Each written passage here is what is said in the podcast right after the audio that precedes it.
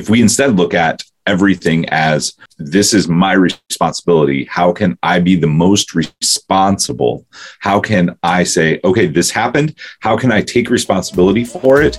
Because when we say we take responsibility for it and the way that we're responding to it, then we can do something positive. How can I solve this challenge? How can I use this to grow?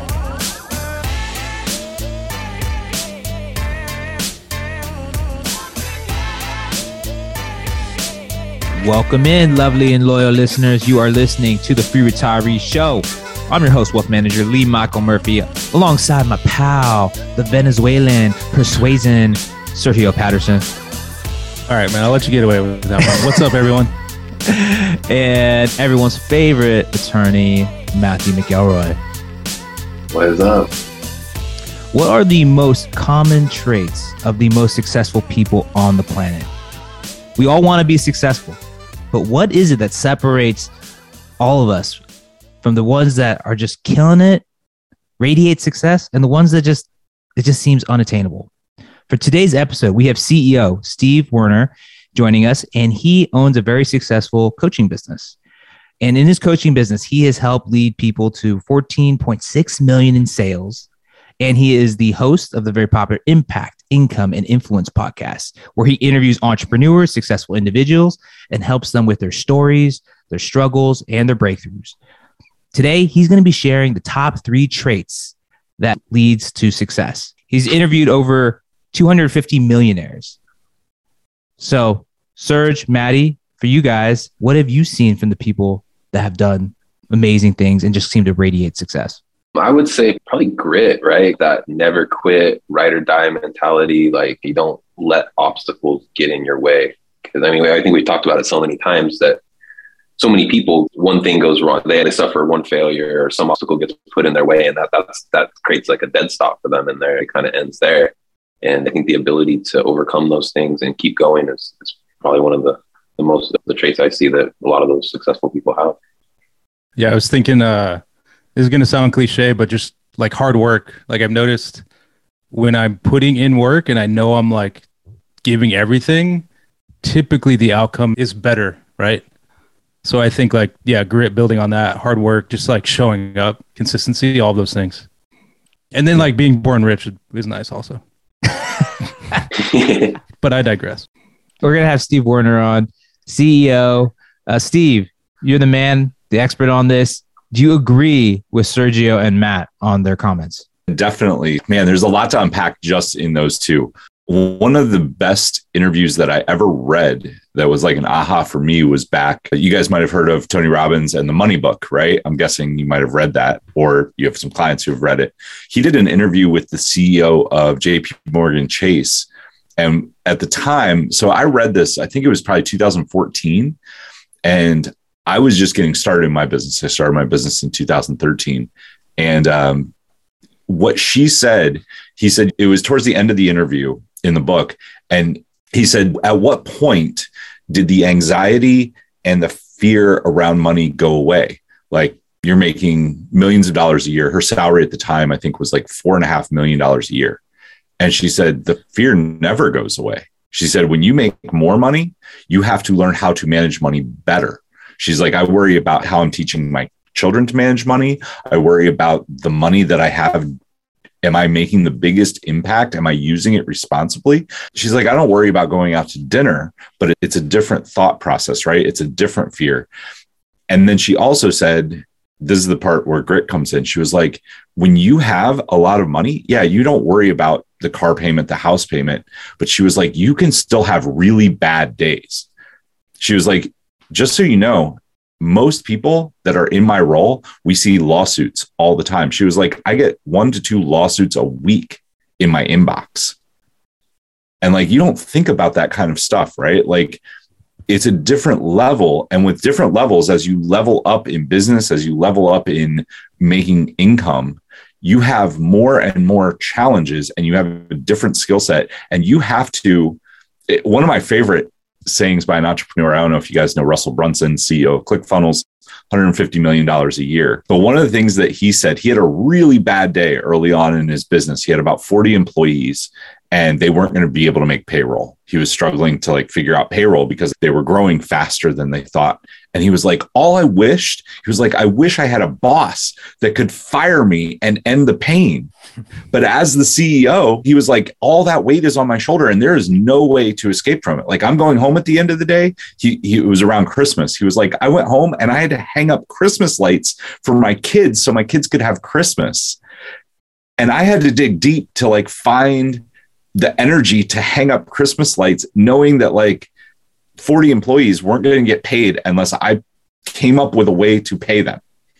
And I, I needed to make money materialize. So, like the grit factor, huge. You have to have grit and you have to have this is the this is one of the things that I talk about specifically. You have to have the ability to compartmentalize the emotional side of that because if you can't that's where real grit comes from right? Like that's what i see it as.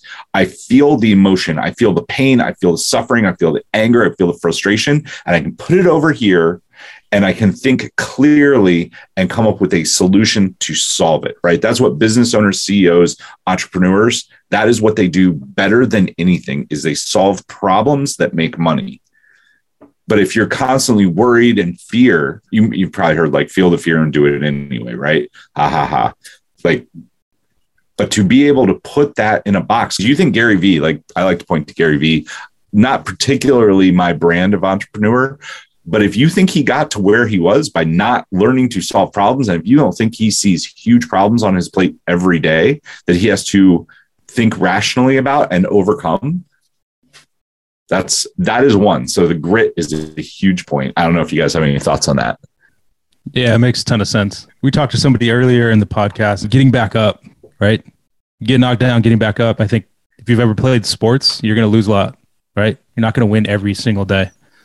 So that's what stands out to me. I think grit's huge. Yeah. I mean, that's what I've seen most common trait is bad stuff happens to all these people that are trying to do big things. But it's all about are you going to tap or are you going to push through it? And so yeah, absolutely. And from all the people that we've interviewed on the podcast, we've heard that what really differentiates them and their success is yeah, they had a turning point where they thought they were everything was going to collapse or they were going to give up on it and they just pushed through.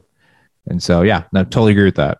We've kind of seen like all spectrums with some from some of the people that we've interviewed. We've seen people that have really made some big impacts after nine months, and then we've seen people that have grinded for 10 years and, and haven't, you know, or then just started to get it on year eight or nine. So it, it, it comes in all forms, what these different entrepreneurs are experiencing now. And, and, and having that grit and everything and being that ability to stay the course despite whatever obstacles come up is, is just huge. So I wrote down the three rules. These are kind of the things that I talk around. One of the biggest ones is, I mean, Jocko talks about it, right? Extreme ownership. That's one way to look at it. The other way is like, I can't control what happens. You just said like bad things happen to every entrepreneur, right? Bad things happen to everybody. We can't control 100% of what happens to us. If we go out and we try to do that, we're going to lose our minds, right? We're going to try to micromanage everything. The one thing that we can control, though, is how we respond to the things that happen to us. There's reaction and responding. Reaction is the emotional, like gut level, like instantaneous, but we can train ourselves over time to instead of having a gut level negative or positive response to think about what is the appropriate response, right? Reaction versus response. And then how do we not let it negatively affect us? We've probably all seen people that have something bad happen to them and they immediately go into a, like the worst place possible. They yell at people, they scream at people, they throw things. That's not that's not solving any problem, right? We've also seen people that are stuck in quote like victim mentality. Oh, I can't believe this happened to me. Oh, this happened to me. Oh, the world is against me. If that's constantly how you see things, we all know people like that, right? Yeah. The if we instead look at everything as this is my responsibility. How can I be the most responsible? How can I say, okay, this happened? How can I take responsibility for it? Because when we say we take responsibility for it and the way that we're responding to it, then we can do something positive. How can I solve this challenge? How can I use this to grow? Tom Bilyeu, impact theory. one of the biggest things that he says is like, whatever happens to me, what is the positive that I can take away from it and move forward with? How can I use this? How can I build a story out of this? This is one of the things that I tell people. If something challenging happens to you, it is a chance for you to grow. And then you have a story, which always works in marketing materials, any kind of marketing materials, any kind of social media, anywhere you're speaking on stage, you need stories. Now you have a whole bunch of them. I just as human beings, I think you touched on this, but you know, the self pity and the blame game, right? That's where a lot of us turn to. Even myself, I, I catch myself doing it. What do you recommend when people are in that dark place where they start doing that? Like, what's how do you pull yourself out of that?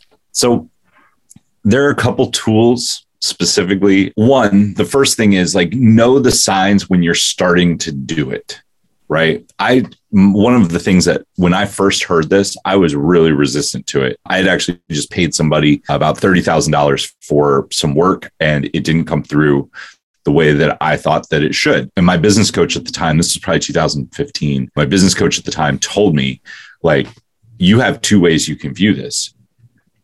You can view it as a learning and growth experience, and you can learn the lesson that the world is trying to teach you, which is a $30,000 lesson or you can be angry and frustrated and get nothing out of it and make the same mistake later on. But he said, let's look at first what could you have done to make this not happen? I could have done better due diligence. I could have set up the contract different. I could have taken ownership of a lot of different pieces of it. Like we made a whole list. The second piece, though, was he said, What were some of the warning signs? And this is when we get in that negative place, which is more about what you were talking about, Lee, like that place where I had a day probably two months ago where I got up in the morning and like some stuff wasn't going right. And I just started on that downward spiral. And what was taught to me was give it 30 seconds, get it all out. And then you literally have to say, I am dismissing that. And I say this out loud. It sounds cheesy, but I'm dismissing that and I am doing this instead. And it doesn't get get rid of everything, but if you catch it up here before you're way down in the pit, because once you're down in the pit, like you just kind of have to go through it, right? Like you might have to call cancel some calls, you might have to take a moment and do some meditation. You might have to go for a run. Going for a run usually works really well. If you want to be physical, maybe you go to the gym and you do some heavy lifting, something that is like hard and gets your blood flowing. It also releases endorphins. But the biggest thing is what can I take away from this? So this actually steps into one of the other points that I wrote down. Three traits of highly performing entrepreneurs. First, they take responsibility for everything. Second is they develop a growth mindset. So a growth mindset is different from just learning from everything. That's driven by ego. If you let your ego go and instead you a true growth mindset says I don't need to know everything.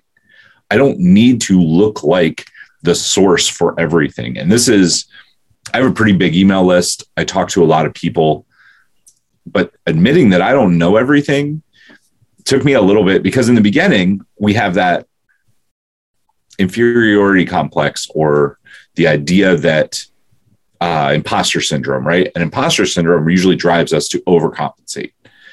If instead we just say, I don't know, but I'll find the answer, that is that comes from a place of power right and we all i'm sure you guys have all dealt with somebody that you like? and trust that they're highly competent.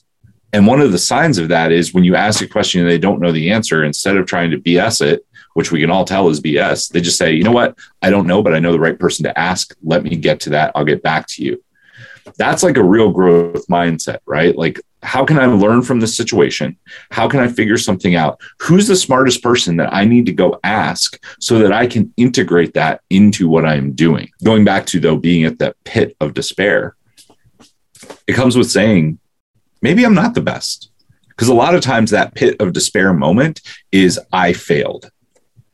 And it's not you failed or I failed or anybody failed. It's that this moment, that thing that we did was a failure right? But that doesn't mean that you are a failure. It doesn't mean that they're a failure, whatever is going on. That's the big separation. But it usually if you really look at that moment, comes down to we feel like we're being judged by other people in the world. We feel like we look like a failure. What are people going to think of me? I've blah, blah, blah, blah, blah, like whatever's going on. If you let that stuff go and you just say, you know what? I didn't do this right. I'm taking responsibility. I'm going to figure it out. And tomorrow is a new day. I can fix what I've done. And it doesn't matter that this episode was a failure or this thing was a failure, whatever it was. Steve, I don't know if that's helpful. Yeah, it is. I think mindset's huge. Love that you called out the growth mindset. I was looking at your bio and you, we talked about victim mentality earlier, and you've overcome a lot. Adopted, single mom. You started working at age eight to buy a pair of Jordans. Where did all that come from? Like, I think that's huge right there. Like, that's you're kind of talking the talk or walking the walk or whatever. So, where did all that come from? I was really lucky. Like, yes, I had a single mom, but we didn't have, like, my dad was around. I had a normal, I would say middle, maybe lower middle class upbringing. I was a latchkey kid. If you're in your like late 30s, early 40s, you remember what that means. But I think my mom was always an optimist. She always said, you can do whatever you put your mind to. I think having that. So the Jordan story, we were in the mall. We went to the finish line and like they had the brand new Jordans. It was like night. It was like when Jordan was blowing up, right? Like early 80s and I think they were a hundred bucks. I think they were $99. I don't know if that's right, but that's what sticks in my head. And she was like, there is no way I'm spending hundred dollars on shoes. And I threw a fit. Like I just went like full atomic, like meltdown. and she was like, I like, I remember it because I remember, I can remember the bench that we were on. And it was like a bench outside of the finish line. She was like, if you want those shoes, you need to go get a job and you need to pay for them yourself. You need to learn the value of money. And she said it in passing, not thinking that I would go get a job. So I went home and I You're like, eight at the time, right? You're eight, eight years old. Okay. Eight or nine. It would have been, I'm pretty sure I was nine. I was born in 77. I'm pretty sure this was 86 because I think that's when Jordans came out. But the, like, I went home and I got the lawnmower. Like, I remember, dry, like, I, I don't remember perfectly, but I just remember like getting home and getting the lawnmower and going and knocking on the neighbor's door and being like, Do you need your yard mowed? I think I got five bucks. But within a day, I had enough money to go buy the Jordans. And my mom was like, I remember because she was like, Well, you have to go buy gas for the lawnmower. So I went and got the gas can and I walked to the gas station and I got gas and I walked back and she was just like, I don't think she knew. By the time I was 12, I had like 5K in cash under my bed in a shoebox. And she didn't know it was that much. She found it and she was just like, nobody should have this much money at your age. And I was like, I'm mowing yards and like raking leaves and knocking on doors. And she put, she took the money and put it, she was like, I'm taking this and putting this into savings for your college, which I was kind of upset. She left me a couple hundred bucks, but then I went and bought a safe. I was like, well, I'm going to buy a safe. Anyway, all of that aside, you asked like where that grit and determination came from. I think it was my mom. Like I never wanted for anything, right? We had food on the table, I clean clothes. But she said, if you want, when she said that, that like sparked that thing. Well, then I was probably somewhere in there. She was like, if you want a car, you're going to have to buy a car. Like my first car was a 64 Mustang that I paid for in cash. And then I wrecked two weeks later, like totaled like a $12,000 car. Well, the next car I went and bought in cash as well. I was like, cool, let's go find another car. And I had the power to do that because I had income. And I don't think, I remember my manager, I worked, do you guys remember Ponderosa? I do not. Golden Corral, like cheap steakhouse. Ah, like, okay. Yeah. Corral like, sounds familiar. Golden Corral. Okay. So it's it was like 10 bucks and there's a salad bar in the middle and then you get a steak. I started waiting tables when I was 15. I read how to win friends and influence people. I put that to work waiting tables. I remember my manager sat me down. I was 18. I was in my senior year. I was I played soccer. That was the only sport that I played and I worked all the time. And my manager sat me down one day when I was counting tips and I would count tips because we got them in cash and I would stack them and I had a cool trick where I could push on the stack and I could get within two or three dollars of how much was in the stack. But he looked at, I, I kept a ledger. I had a little ledger book that I would keep with my wait staff stuff. And he asked how much I made in the month. And he was like, You made more money than I did. I was like, Well, you got to hustle. Like, it just, it, you ask the question, there's a lot that goes into that. But we have, we are told that we can do anything we want. I think that is 99% true. If you're willing to put in hard work, determination, and take repetitive action. So you called out, Sergio, you called out like sometimes the game takes two or three years to become successful. Sometimes it takes 10 years. The joy in this journey, though, is the little bit of growth every day. And it is, it's a never ending marathon, right? I mean, I don't know where you guys are at in all your personal businesses, but I'm like, when I started my business, my goal was in 2013, my goal was to replace my corporate salary, which was 110,000. Once I hit that, my goal was, can I double that salary? Then my goal was, can I put away an extra $200,000 a year? Can I like grow? And I, there's no top of the mountain. That's the secret, right? When you look at, I, I'm a Tony Robbins fan. You look at Tony Robbins, he's doing like 100 to 150 million a year. He's donating over 20 million to charities. Like his like you want to talk about denting the universe like I love Steve Jobs quote, but you want to talk about like really changing something. He's on a mission and he'll tell you I haven't reached the peak of what I'm doing. He, I mean, the man's on tour 220 days a year. He owns an island he could go sit on a beach. And instead, he's out grinding do I mean he loves it, but it's still work, right? I don't know how all that lands, but that's the that was all gold. I mean, that was another mic drop moment, a free retiree show. I don't know I, if they can retire from it, but yeah, I was thinking like everything you're talking about to me is like it's consistency, like great, all the things you talked about, all those traits that make sense. I mean, it's not easy. It's hard waking up every day and doing it right? The, if we're being real, if we're being real, right? It's not easy. Well, okay, so this is I love that you brought that up. It's not easy, but I want you to name anything that you got personal satisfaction from that was easy. And personal satisfaction and like that moment where you're like, I did something meaningful. I work all the time. I don't believe in balance. I think balance is the biggest bullshit lie that has ever been sold to us by like the whatever crowd is in right now.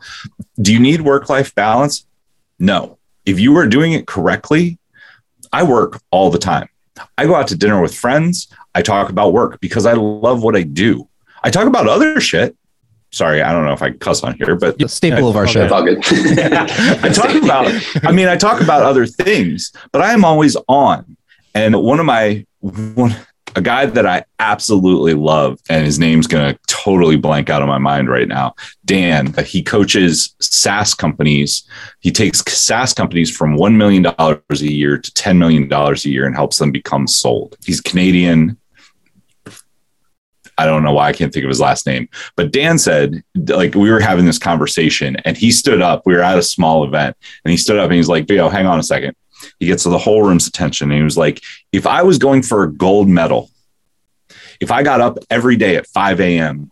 and went out running and came back and ate a specific diet and trained half the day and read books by people who had mastered the sport, everybody would clap and cheer me on. But what happens when I say I'm going for $20 million this year? People start telling me, oh, money's not going to make you happy, or you're working too hard. You need to have work life balance. And it was like, fuck that. I'm going for the gold because that's who I am. And I know, and he's the same way. He was, I mean, he's had like a $250 million exit. He's like, I'm not here for the money.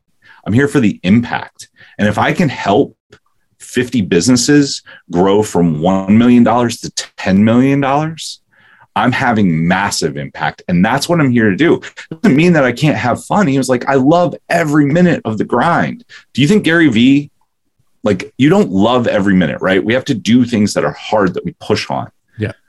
But if you've trained for any sport, like I sports is such a good comparison, right? I played soccer. We ran like suicides all day long. We ran around the field, we practiced kicks.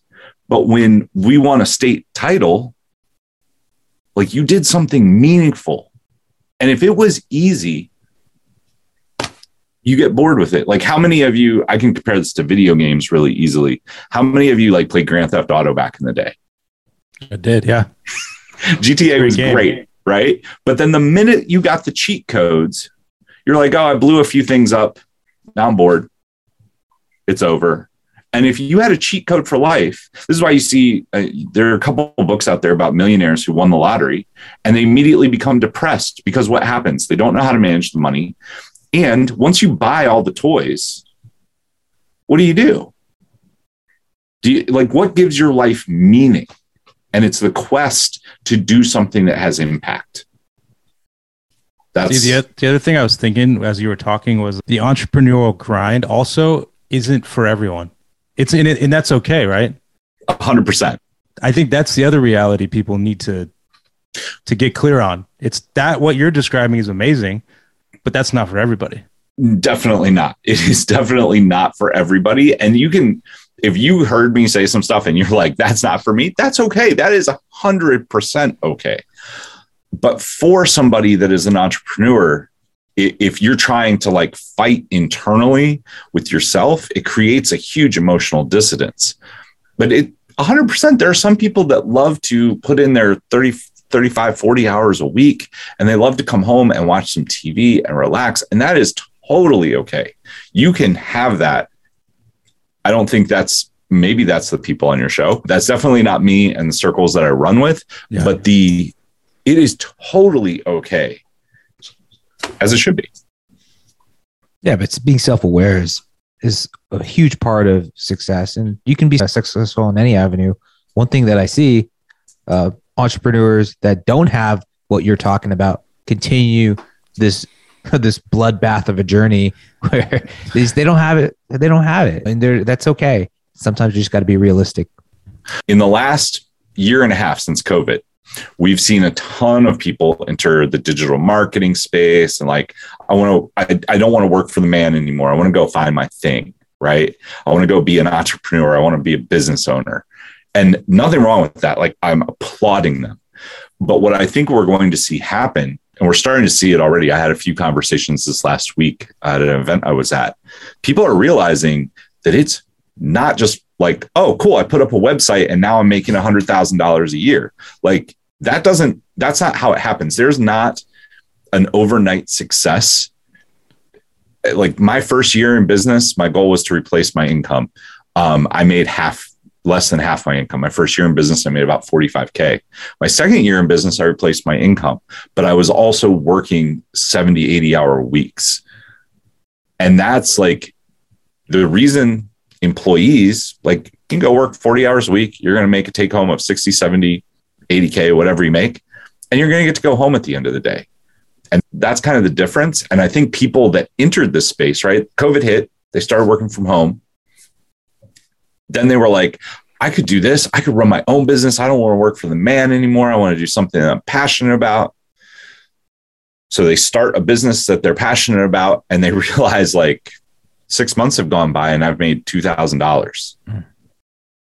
And like I don't know what to do. And I have to like when you're the boss, when you're the CEO and it's your business, suddenly you've got you, you like you're everything, right? So you don't just get to do what you want to do. Let's say it's baking, right? I mean, the E Myth is the perfect. Like, if you haven't read the E Myth, go read the E Myth. Michael Gerber. He starts off by talking about Susie the baker. I love to bake. I'm going to open up a bakery. Well, then she has to worry about getting all the supplies there. She has to worry about renting a space. She has to worry about marketing. She has to worry about paying herself. She has to worry about insurance. She has to worry about all these different things. Her email box now has 500 emails a day. That's a much different world than I'm going to go work for a bakery, make some cupcakes. And yeah, it might not be great, but at the end of the day, I make enough to get by and I have free time. That there is nothing wrong with admitting that's what you want to do. I think we're going to see like a swing, right? Over the last six to eight months, we've seen a lot of people enter the space and now they're starting to see how much of a grind and how hard it is. And regardless of how pumped up everybody wants to get them, some of them are going to go back to being employees. And there is absolutely nothing wrong with that. Some people, they'll be much happier there because it's grit. Back to, I think the word of this episode is grit to Matt's point, but like you have to have grit and you have to like. Uh, did you guys all play sports? Soccer, man. Yeah, I saw Lee and I played soccer. I was much Yeah. better. Matt, water polo, right? Yeah, Oh, wow. Dude, water polo is like the sport of suffering. That is like, Yeah. oh my goodness. Like I, I tried it twice and it like treading water, throwing like suffering, right? But it's also all sports have that, but it's like you have to learn to love that like push. How hard can I push myself? How hard can I grind today? And like you have to love that. One last thing that I'll talk about is the emotion of fear and excitement, of joy and satisfaction versus stress. They are the same feeling in our body, like same feeling. We just put a name to it. Fear. Think about, I don't know if you guys have sky, gone skydiving or done maybe race car driving. Like I, I race cars as a hobby. Those things create fear and adrenaline or excitement and adrenaline. The feeling is almost identical. It's how we label it in our head. And we can tell ourselves, and I, I, I believe this like to the core of my being, entrepreneurs tell themselves that they love something so much that they are willing to grind for it. And they, when the going gets tough, when we have that moment that's like the gut check, right? Where you just want to throw it all away and do go do something else. The reason that we stay the course is because the story that we tell ourselves is this has meaning and I enjoy it. And there's something great that's going to come out of it. Michael Jordan, when he practiced every day for a summer to get to make the varsity team right after he got cut, he didn't enjoy getting up two hours before everybody else and working out, but he did it because he saw the outcome and he taught himself to love that.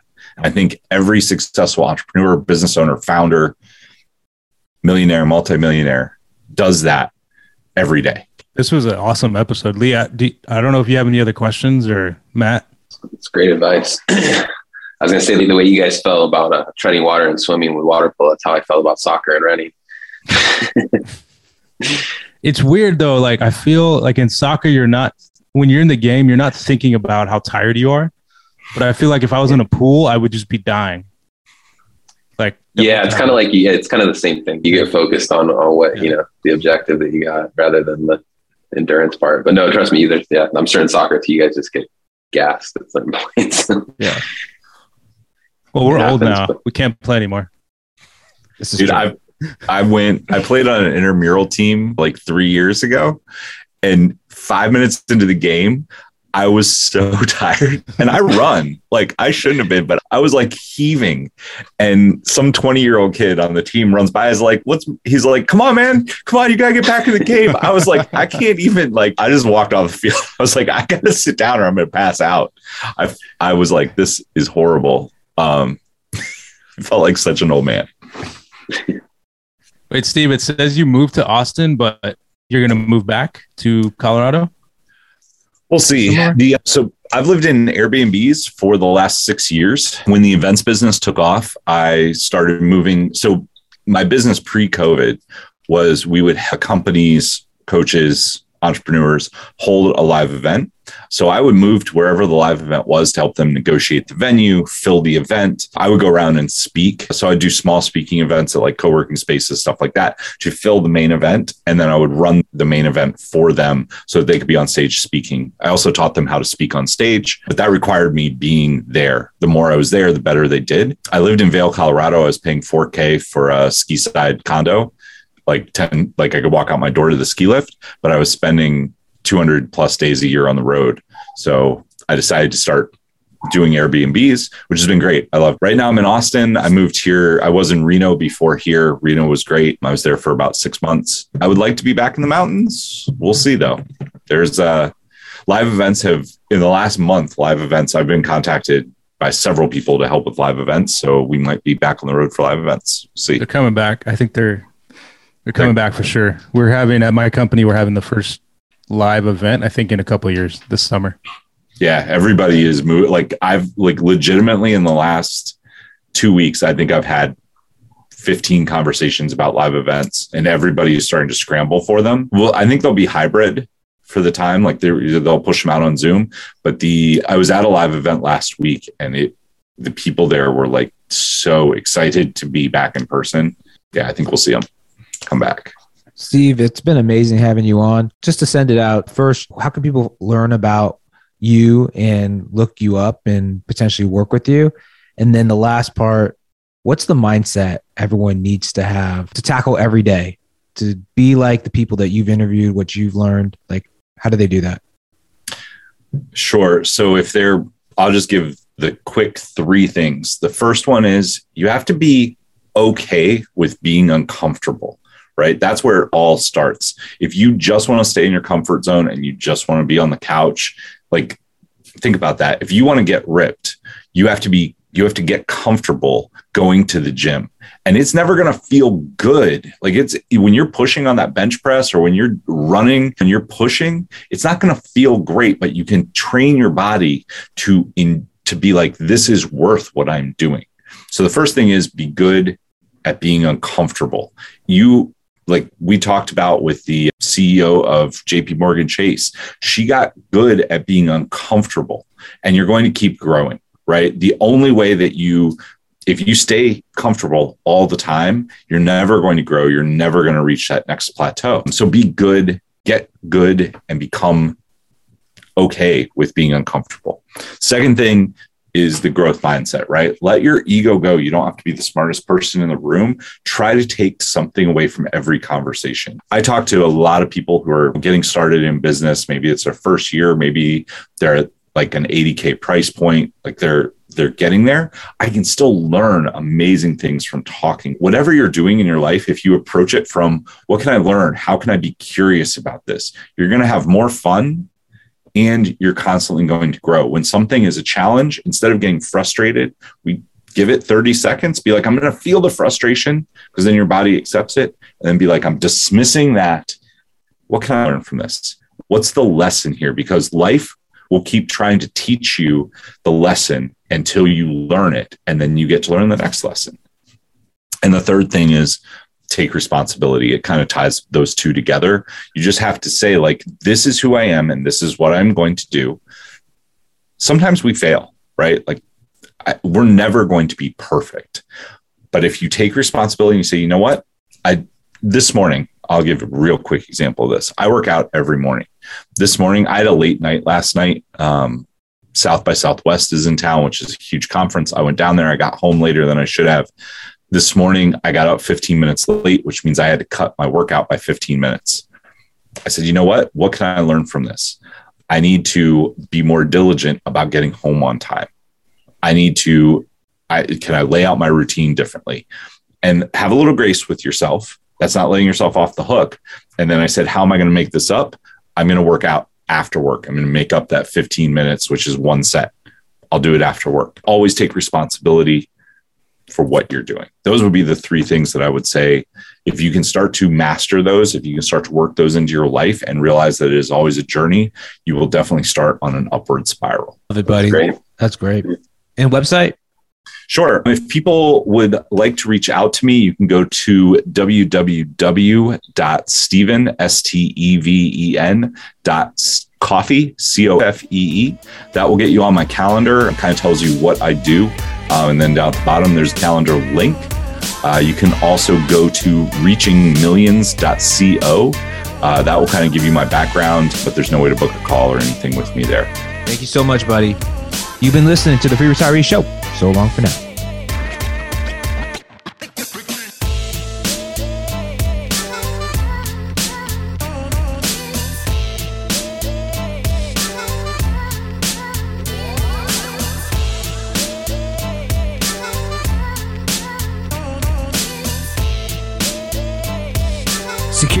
Through Securities America Incorporated, member FINRA, www.finra.org, SIPC, www.sipc.org, a separate entity.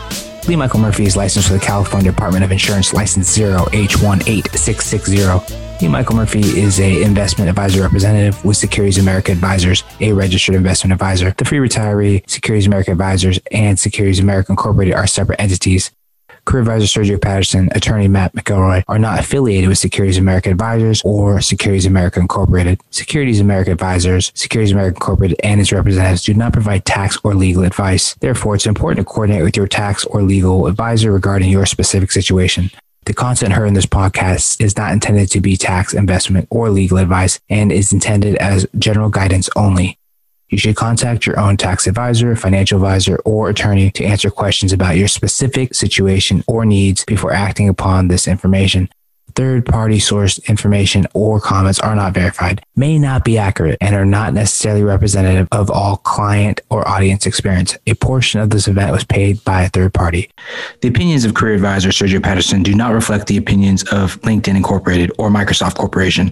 The opinions of attorney Matt McElroy do not reflect the opinions of Castaneda and Company.